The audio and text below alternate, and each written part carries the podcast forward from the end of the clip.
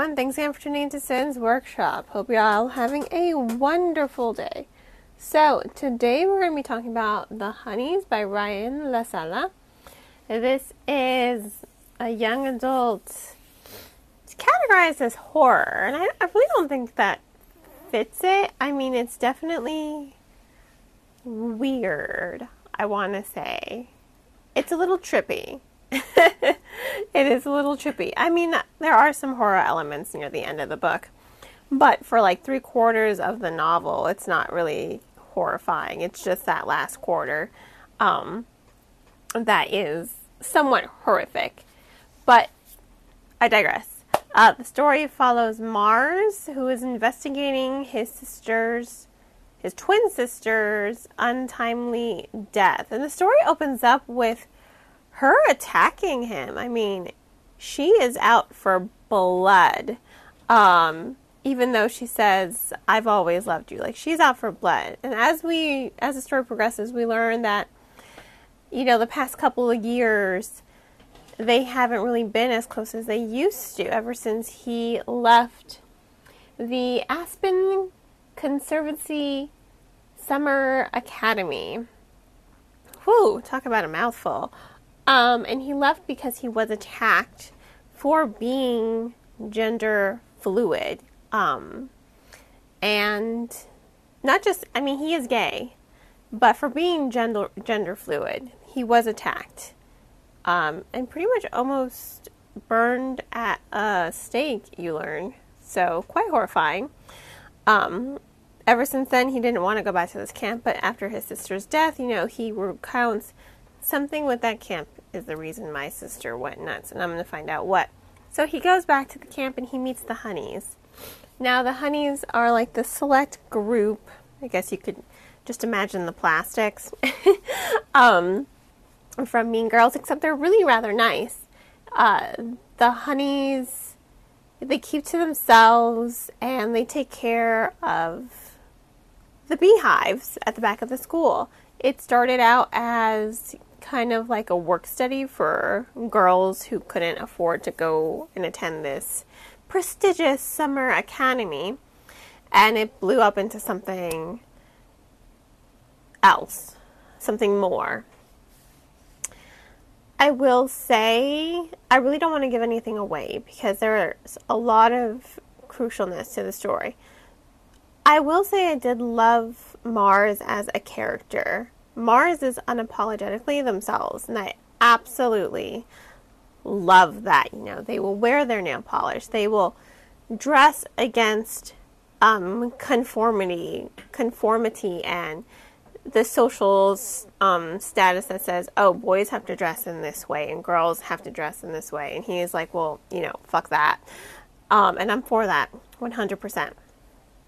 I do like that a lot. And I think it's really empowering to see that come to life in the story that Mars is unapologetically themselves and has learned that I'm not going to take your shit and I will defend myself um, and call you out on your bullshit and, you know, use my prestige and wealth and power to blackmail you if I need to. I mean, he pulls no punches, and I think that that's great about him.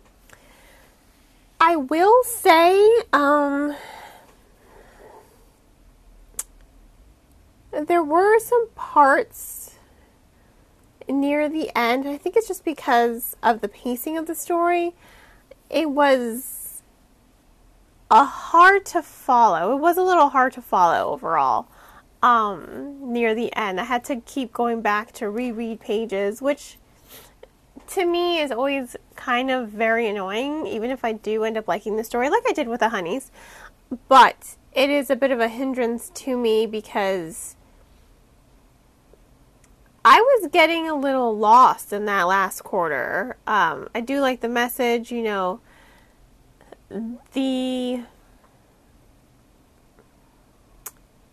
the way that women are treated. You know, you're seeing it through. I'm going to say the lace. You'll find if you read the book, you'll find out what the lace is.